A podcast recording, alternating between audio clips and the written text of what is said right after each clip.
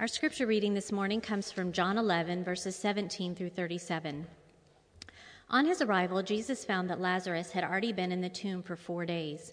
Now, Bethany was less than two miles from Jerusalem, and many Jews had come to Martha and Mary to comfort them in the loss of their brother.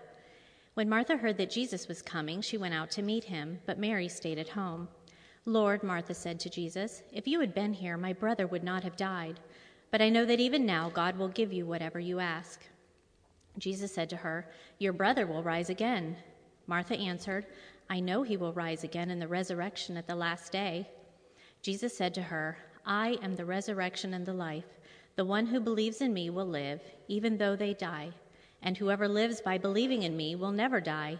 Do you believe this? Yes, Lord, she replied. I believe that you are the Messiah, the Son of God, who is come into the world. After she had said this, she went back and called her sister Mary aside. The teacher is here, she said, and is asking for you. When Mary heard this, she got up quickly and went to him. Now Jesus had not yet entered the village, but was still at the place where Martha had met him. When the Jews who had been with Mary in the house, comforting her, noticed how quickly she got up and went out, they followed her, supposing she was going to the tomb to mourn there. When Mary reached the place where Jesus was and saw him, she fell at his feet and said, Lord, if you had been here, my brother would not have died. When Jesus saw her weeping, and the Jews who had come along with her also weeping, he was deeply moved in spirit and troubled. Where have you laid him? he asked. Come and see, Lord, they replied. Jesus wept. Then the Jews said, See how he loved him. But some of them said, Could not he who opened the eyes of the blind man have kept this man from dying? This is the gospel of our Lord Jesus Christ. Y'all can be seated.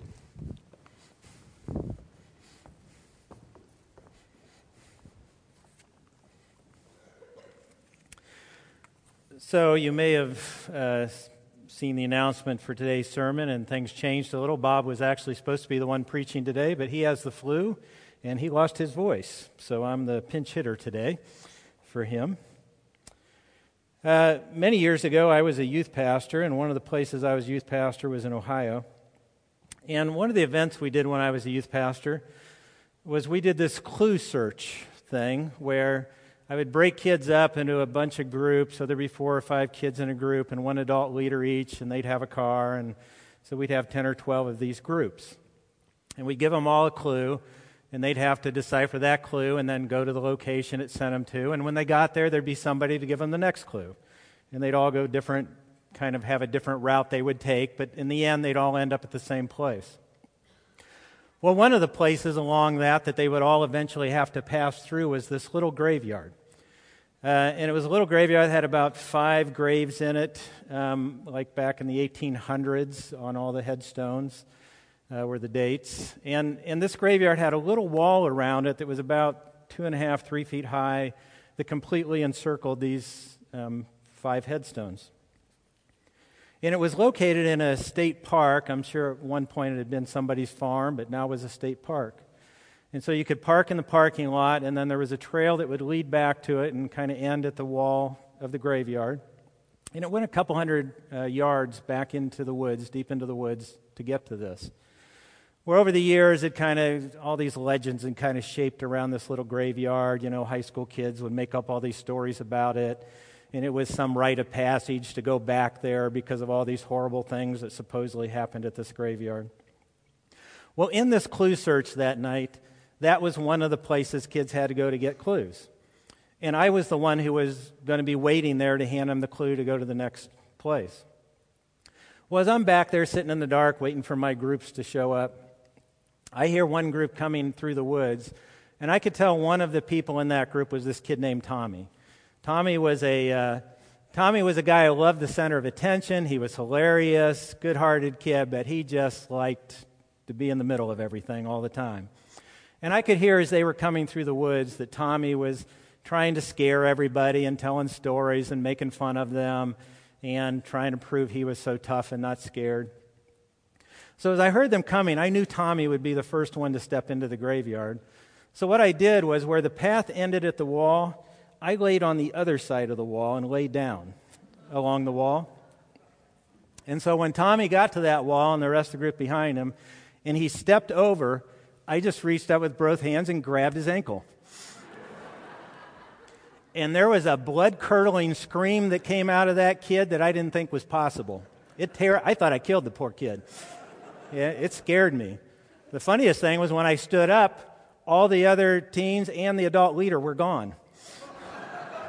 They had left poor Tommy to die out there at the graveyard with me. I tell a story because that probably was not the healthiest way to teach my teenagers about the issues of death and dying. Uh, that probably imprinted something on Tommy for the rest of his life uh, related to that issue. I think in the United States, uh, probably many parts of the world, but I just know here better, I think that uh, our approach to death is, is, is kind of out of balance sometimes we have this almost kind of voyeuristic distance when it comes to death. We kind of are infatuated with it in some ways. We're always kind of wanting to watch it and see it, and entertainment is filled with it.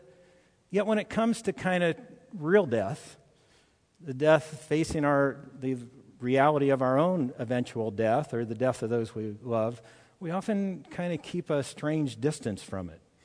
Uh, today, for instance, when it comes to death, death more often happens in institutions far away from family and friends. Uh, again, there's a lot of reasons that's happened. It's not because it's always wrong, it's just it's different. We're not kind of face to face with it as much as we used to be.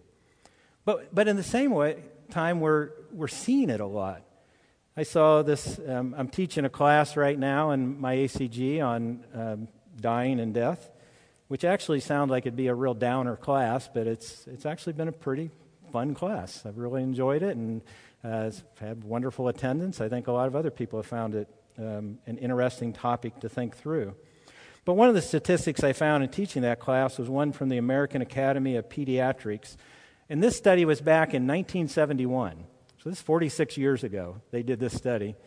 And what they found, what they determined, and I'm not sure how they come up with these numbers, they determined by the age of 14, the average child has seen 18,000 people killed on television. Now, that was 46 years ago, so that's before video games, you know? So imagine how many deaths we witness now, the average kid by the age of 14, how many times they witness death. It's, it's in our face all the time, yet there's a strange distance, a strange kind of disconnect from it at the same time. The passage that we're going to look at today is a passage that kind of brings us face to face with death, asks us to consider it and to think about it. In this story, Mary and Martha, two sisters, their brother Lazarus is very sick and about to die. And so they send some people to send a message to Jesus to tell him. And, and obviously, they're telling him this because they want him to come. They believe he can heal Lazarus and they want him to come. So it's about a day's journey from where they are to where Jesus is. So they send these servants and tell him, please come, he's sick. And, and John, as he's writing this story, tells us a couple of times that Lazarus was someone that Jesus loved. He dearly loved Lazarus, and he dearly loved Martha and Mary. This whole family was a family that Jesus was close to, cared deeply about. And so he gets the message, and Jesus' response is that to these messengers is that this will not end in his death. That what's going on with Lazarus will not end in his death. And that what will happen will be for God's glory so that God's Son may be glorified through it. So that's the message that goes back. And then, after telling them that, we're told that Jesus waits two days. He intentionally stops and waits two days before he goes, and then it's another whole day's journey back there. So he's waiting three more days before he's going to be with them after receiving that message, and, and it's been a day's trip for them to get it to him. So a total of four days, and it seems, as we go through the story, that Lazarus may have already actually died before Jesus even got the message, but we know at some point Jesus knew he was dead, uh, even though no one had told him yet, he knew that Lazarus had already died. Uh, the disciples are worried about Jesus going back there to Bethany. Bethany's just outside of Jerusalem, and at this point, the tensions between Jesus and the religious leaders were at their height. And they're worried about him going back. The last time you were there, you almost got stoned. Don't want you to go back. And Thomas is saying, I don't really want us to go back. We may all get killed if we go back with you. It's pretty tough. But Jesus says we're going to, and they're going to go back. But again, he waits two days, and then he makes the trip there. So then in verse 17, the passage you just heard read, Jesus arrives. And John points out that um, when Jesus arrives at the tomb, it's been four days. And I think John highlights that because that was an important point, that it had been four days. Uh, what we do know from historians, it was very common belief in that day that when someone died, their soul hovered around their body for three days. Now, it's not a biblical belief, but it was a common belief in that culture that the soul hovered around the body for three days. And that after three days, when the body began to decompose, then the soul moved on. So Jesus waits four days before he comes to the tomb. In other words, he waits until all the people there would have believed there's absolutely no hope of Lazarus being raised again to life. No hope whatsoever. He wants to make sure that they believe that before he steps into the scene. Uh, and you see that in Martha's response. So when later when Jesus is saying, roll back the stone from Lazarus' tomb, Martha, you know, says, oh, there's a bad odor. I don't think she's worried about the smell. I love in the King James, it says, he stinketh. That was a better way of saying it. Uh, he's saying, he stinketh, so don't roll it back. Uh, I don't think she's worried about the smell. The point she's saying is, it's too late. It's just too late. It's been four days. There's no reason to do this now. And then Mary says, I mean, Martha says, Lord, if you had been here, my brother would not have died. But I know that even now God will give you whatever you ask. So there's kind of faith in that, right? She's saying, if only you'd been here, uh, he'd still be alive if you'd have just come sooner. So she believes he could have saved him, could have healed him. And she still believes that whatever you ask will still happen. But then there's also this doubting because she's really kind of saying it's too late. There's really nothing you can do about it. She's a lot like all of us, right? I want to believe, but I'm having a hard time believing. I want to believe you could do it, but I'm not sure you could do it. And that's her response to him. And Jesus tells her that her brother will rise again, and, and she goes, Yeah, of course he will, at the end times, when everyone is resurrected, when when all the followers of God are resurrected, and that was a common Jewish belief. At the end times, the resurrection would happen. And she believed that. And then this beautiful statement from Jesus in response to that. In verse 25, Jesus said to her, I am the resurrection and the life. She is saying, Yeah, that day will come when he will, be ro- he will rise again. She's kind of believing, Jesus, if you'd have come sooner, you could have saved him. Maybe even you could have raised him from the dead if you'd have just come sooner. You could do that. And what Jesus is saying to her is no, it's not, I could make that happen. It's whether it's the resurrection in the end times, whether it's raising him now, it's, it's not, I can do this. I am the resurrection. I am the life. I am the very source of it. I am the one who, em, who life emanates from. I'm not the one who could bring life to someone who asks the Father and he will do this. I'm the very source of it. I am the life. I am the resurrection. Whether it happens then, whether it happens now, however it happens, life comes from me. And what Jesus is saying to her is, I am God. Because she fully would have understood God is the only one from whom life emanates. God is the one in Scripture that it calls the living one throughout the Old Testament. He is the one that life resides in. In the Psalms, He is the fountain of life. In Genesis, He is the one that His very breath breathes life into His creatures. He is the source of life. And Jesus says, I am the resurrection and I am the life. He is the living one. And Jesus goes on to explain the rest of verse 25 and 26. He says, The one who believes in me will live even though they die, and whoever lives by believing in me will never die. I am the source of life, and if you believe in me, if you are in me and I am in you, life is in you life. Life will never be taken away from you because it will be in you, because I am life. If you abide in me, you abide in life. Nothing can take it away from you. Uh, in the last two months, I've conducted three funerals. And each of those funerals have been for somebody who um, knew Christ as their Lord and Savior. And I tell you, those are hard. They're still hard. One of them was a 28 year old, uh, really hard. Um, those are all hard. Funerals, I don't care what age somebody is, they're just hard. Uh, but I tell you what, those are a different experience when you're doing them for someone who knew Christ. They're hard, but boy, there, there's many ways they are a celebration also. Hardest part of my job, by far, the, the toughest thing I've ever had to do and have to occasionally do is when I have to do a funeral for someone who doesn't know Christ.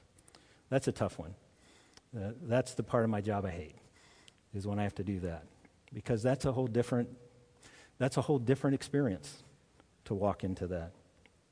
Death is a horrible, ugly thing. It truly is. Um, but man, death is a different thing when, when it is faced for someone who knows Christ and life is in them. One of the things that I think is interesting in this passage that I think we miss a lot of times is that um, Jesus loved these three people. He loved them dearly, he loved them deeply. And, and these people uh, who he loved dearly were suffering. These two sisters are suffering watching their brother suffer. Lazarus is suffering as he faces death, as he's sick and sick to the point of death. I went to Ghana a few years ago with a group from the church, and one night when I was there, I got so sick, sickest I've ever been in my life. Laying in bed one night in Ghana, got some Ghanaian something, and I'm laying in bed, and I mean, I truly thought I was going to die. Matter of fact, I was laying in a puddle of my own sweat and freezing to death at the same time. And it's funny, Terry McGuire, who many of you know, was in another bed in the same room. And I was almost so delirious at that point that I kept forgetting I could actually ask him to help. It was almost like just the thought never came to my mind. And I'm laying there and I just kept thinking to myself, I'm pretty sure I'm going to die. I can't feel this bad and not die. And and it felt very calm. And I just kept thinking, I wonder what my wife's going to do with my body. How's she going to get it home? And somehow that all seemed like the most natural thought pattern at that point. You know, it didn't seem strange. It just seemed, yeah, what a strange thing. I probably wasn't anywhere close to death. But I got to tell you, that was a miserable, miserable experience that I don't want to go through again. This one who Jesus loved we say, well, he's going to raise him from the dead. It's no big deal. This one who Jesus loved was suffering, suffering to the point he did die. He had to walk through that. His sisters had to watch him walk through that. We treat it like, well, if he raised him again, it doesn't matter. It is still a horrible thing that he allowed people he loves to go through. And he intentionally allowed them to go through it. He waited two days. He let it happen. Intentionally, he did that. It is a horrible thing. And so Mary says, you know, if you'd just come sooner, this would, I mean, Martha says that. Well, Mary, Martha goes gets her sister Mary. Mary comes out of the house where she's been mourning with a bunch of friends and family. Mary comes out, and what's the first thing she says? Lord, if you had been here, my brother would not have died. Same thing. Why did you let this happen? This is horrible. Why, this one you love, would you not have come sooner and stopped this? It says they were weeping. Uh, Mary and the people with her were weeping.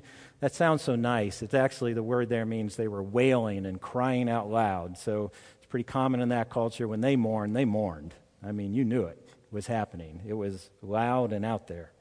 Uh, matter of fact, they would even hire flutists and they would even sometimes hire mourners to join them to make the mourning bigger, you know, to make sure everyone knew we're in mourning. Um, and then it says, when Jesus saw them weeping, he was deeply moved in spirit and troubled. And in the NIV, that sounds so nice. It just sounds empathetic, right? Well, the word there um, that's translated deeply moved is actually a word that's, that's used to describe the snorting sound that a horse makes. It's a word that's used to describe anger or outrage. It's not empathy. It's not kind of a, oh, I feel bad for you. It was, this is making me mad. He, he looked at these people who were in mourning and he was angry. And so if you go to commentaries, you'll find 20 different explanations of why maybe he was angry, because uh, none of us are sure. He didn't tell us.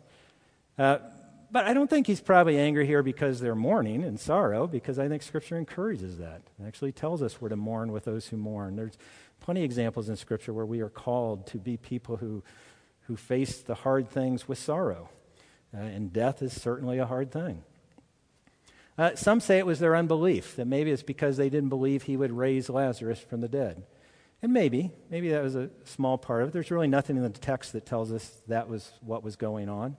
Um, and to be honest, their response seems to be one of kind of faith, kind of questioning. Seems like a pretty appropriate response given what they've been told. I wonder if what angered him and frustrated him most was not simply the fact that he was watching the people he cares deeply about suffer in the face of death.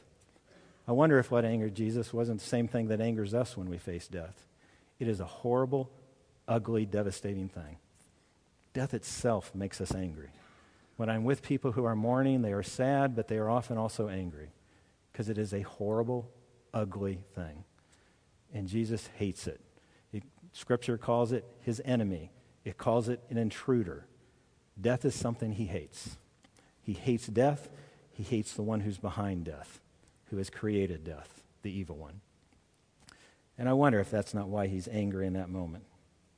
And then it says those words that we all know, the one, the one verse everybody's memorized Jesus wept. Uh, Jesus wept. And there, actually, the word is one of sorrow, it's of tears. It's not anger anymore, it's tears. And, and people around watching assume that he's crying because he's sad about his friend Lazarus. And I think that's probably a reasonable assumption. He wept. He is sad. Uh, and again, He's going to raise Lazarus back to life, so why would he be sad? Because his friend suffered and died. Because his friend had to taste the ugliness of death. These women he cared about had to watch their brother go through it. It is an ugly, horrible experience. As you watch people you love go through it, you know that. It is an ugly, horrible thing most of the time. And then the mourners, um, again, who are watching, they see him weeping and, and they say, Could not he who opened the eyes of the blind man have kept this man from dying? So, a third time now we have this idea. So, the idea is well, if you really loved him, why'd you let him die? Why didn't you come sooner? You know, he's done miracles before, healed the blind man. Why didn't he come heal Lazarus? Everybody's asking the same question Why didn't you do that? If it's so horrible, if you feel sad about it, if you hate death, why let this one you love go through it? And we don't get the answer um, given to us there, do we? And if the story goes on, we know the end of the story. He does raise Lazarus back to life. So I just want to leave you with three kind of points of application. Many more you could probably come up with. Here are the three I want to leave you with from this passage. The first one is this As Christians, even though we are given the promise of eternal life, even though life is ours, death is still a horrible enemy. Death is still ugly. Death is still sad. And it deserves mourning of anger and sorrow. It deserves both. I many times have talked with Christians who seem to kind of have this idea that because, because Christ has conquered death, because he has taken on the worst death could throw at him and he defeated that enemy, that now death shouldn't matter to us right? It should be nothing to us. We should smile as we walk through it, uh, and people we love walk through it. That's, there's no example of that in Scripture. Again, in Romans, we're told to mourn with those who mourn. We're to enter into mourning with them. Uh, the Psalms, I've said this often, the Psalms are words in Scripture they're probably the most kind of out, out loud together words.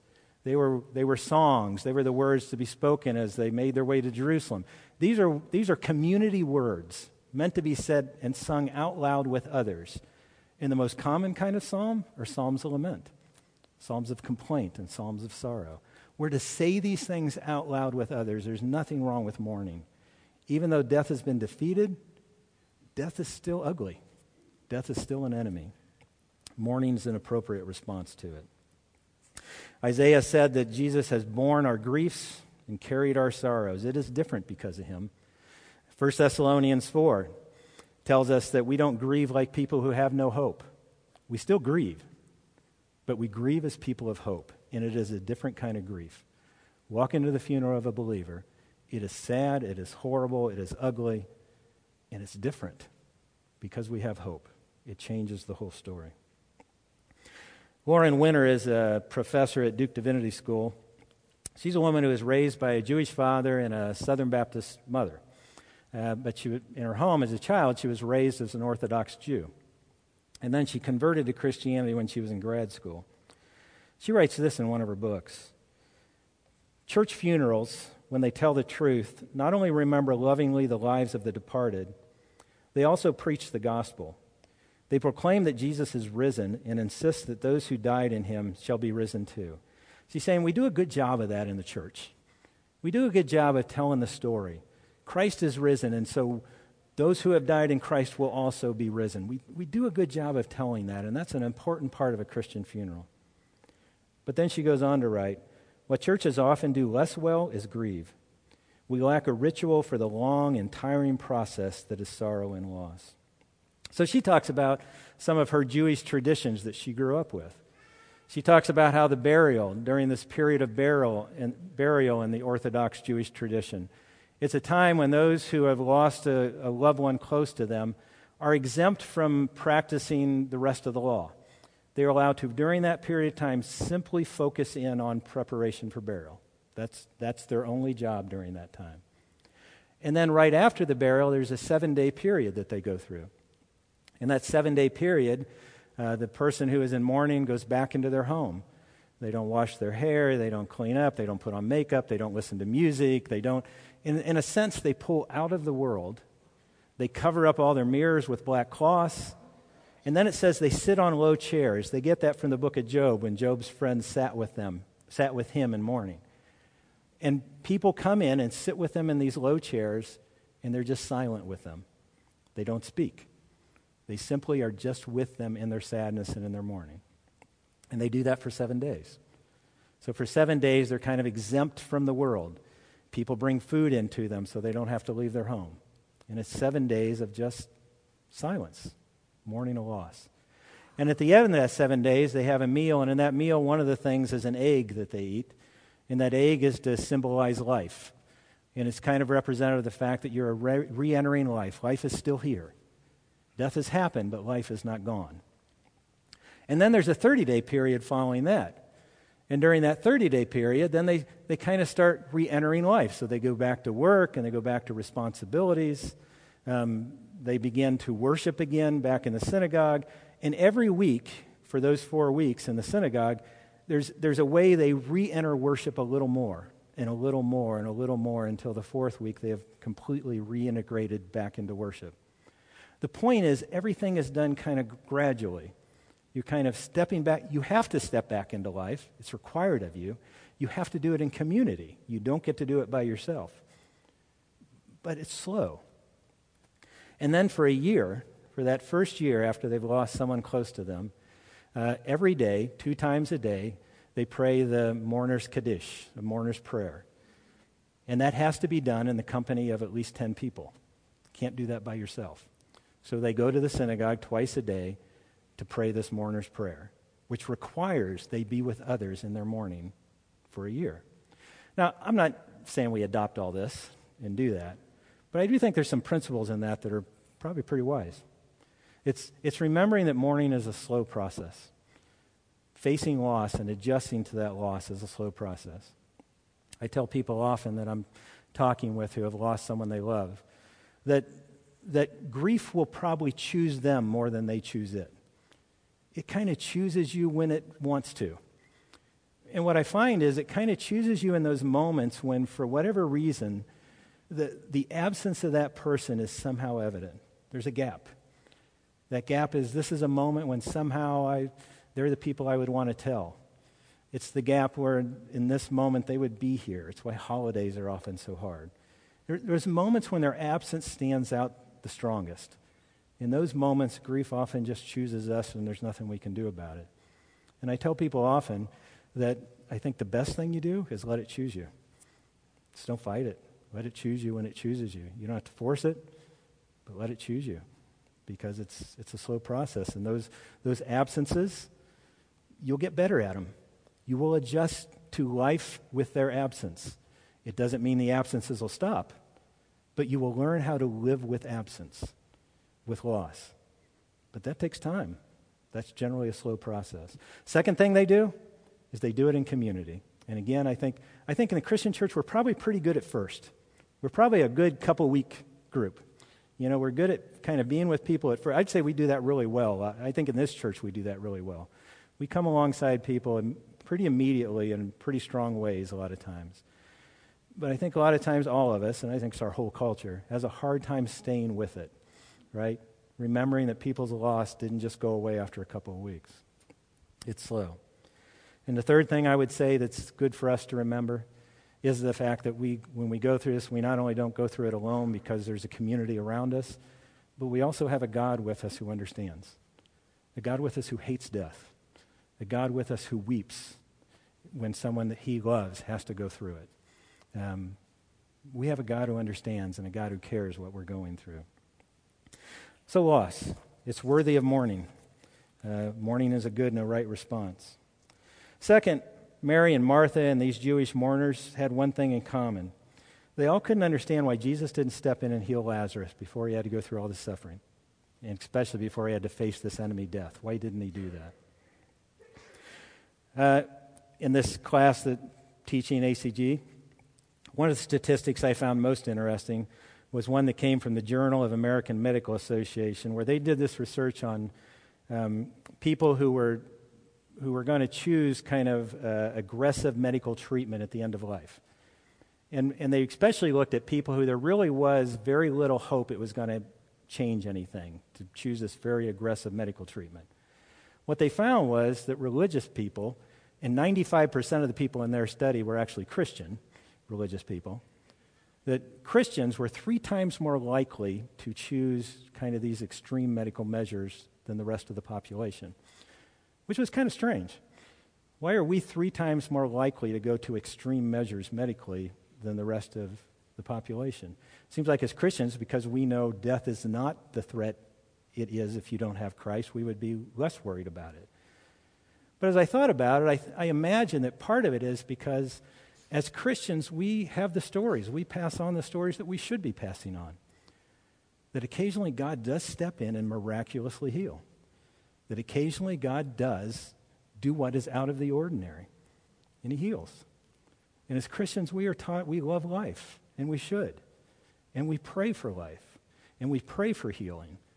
And I think sometimes it's hard for us to accept death because because we've so been taught God is a God of life. And He wants to bring life and He wants to give life. And we're right. He absolutely does. And we a lot of times just don't want to face that it could be anything else. And if God loves us and God loves life, then of course God will always heal. And I love the stories where He does, and He occasionally does. But we also know it's not always the case. He doesn't always. He doesn't always heal. He doesn't always rescue us from death that many times, even though we love God, we still must go through that hardship, those horrible, hard things, or watch people we love go through them.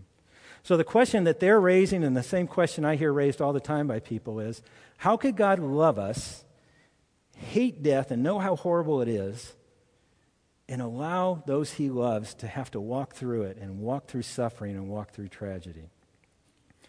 Now, like others, I am going to quickly say I do not have the answer to all that. That's People a lot wiser than me have tried to answer that question and uh, have failed.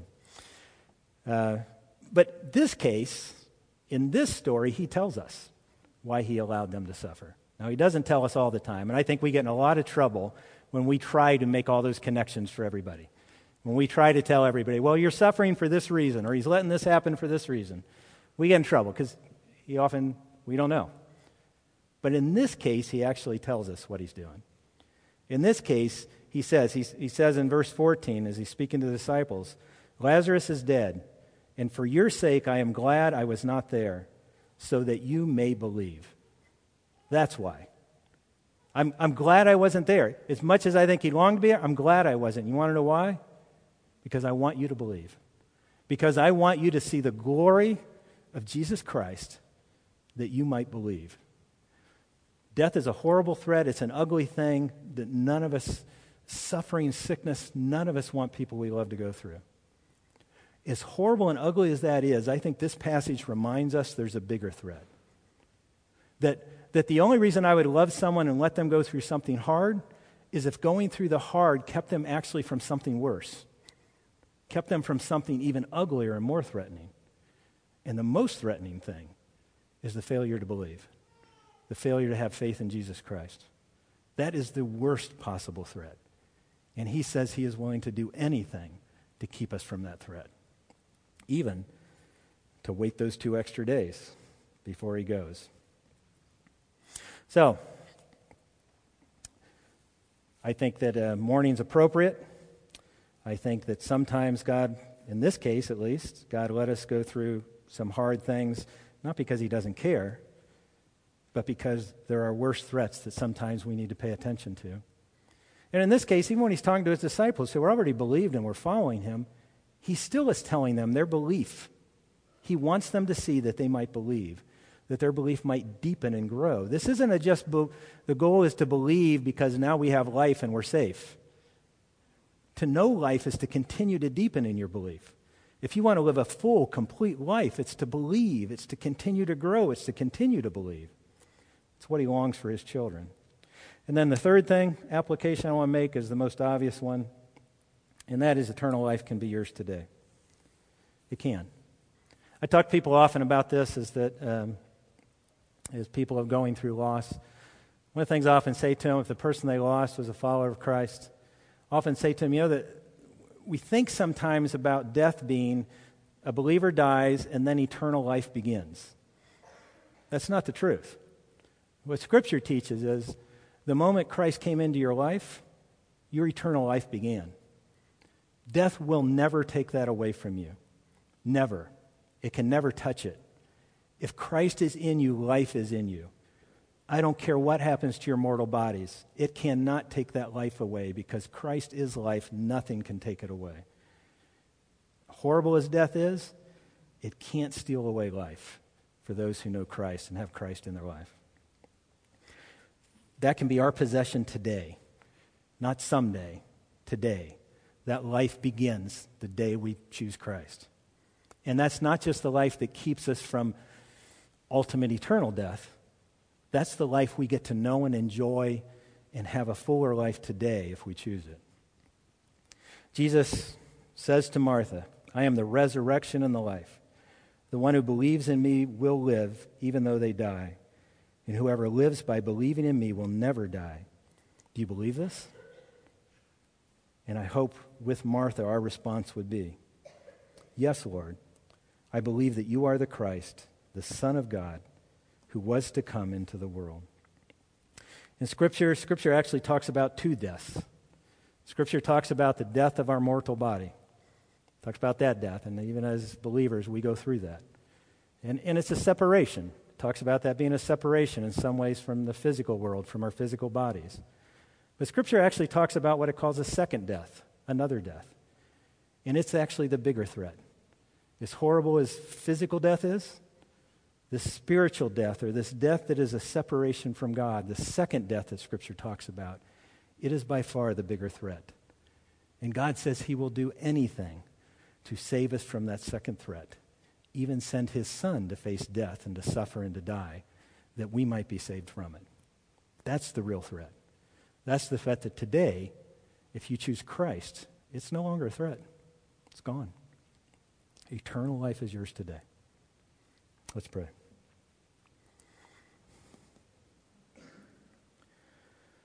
Father, I pray for all of us um, that we would be people who would see your glory, that we would see the glory of your Son. And Father, our belief would grow and deepen, um, that would shape every part of our being. Father, for those who don't know your Son, Jesus Christ, as their Lord and Savior, I pray your Spirit would open their minds and their hearts. Father, they might turn their life over to you and find life in you. Thank you for that remarkable gift. In your blessed name, amen.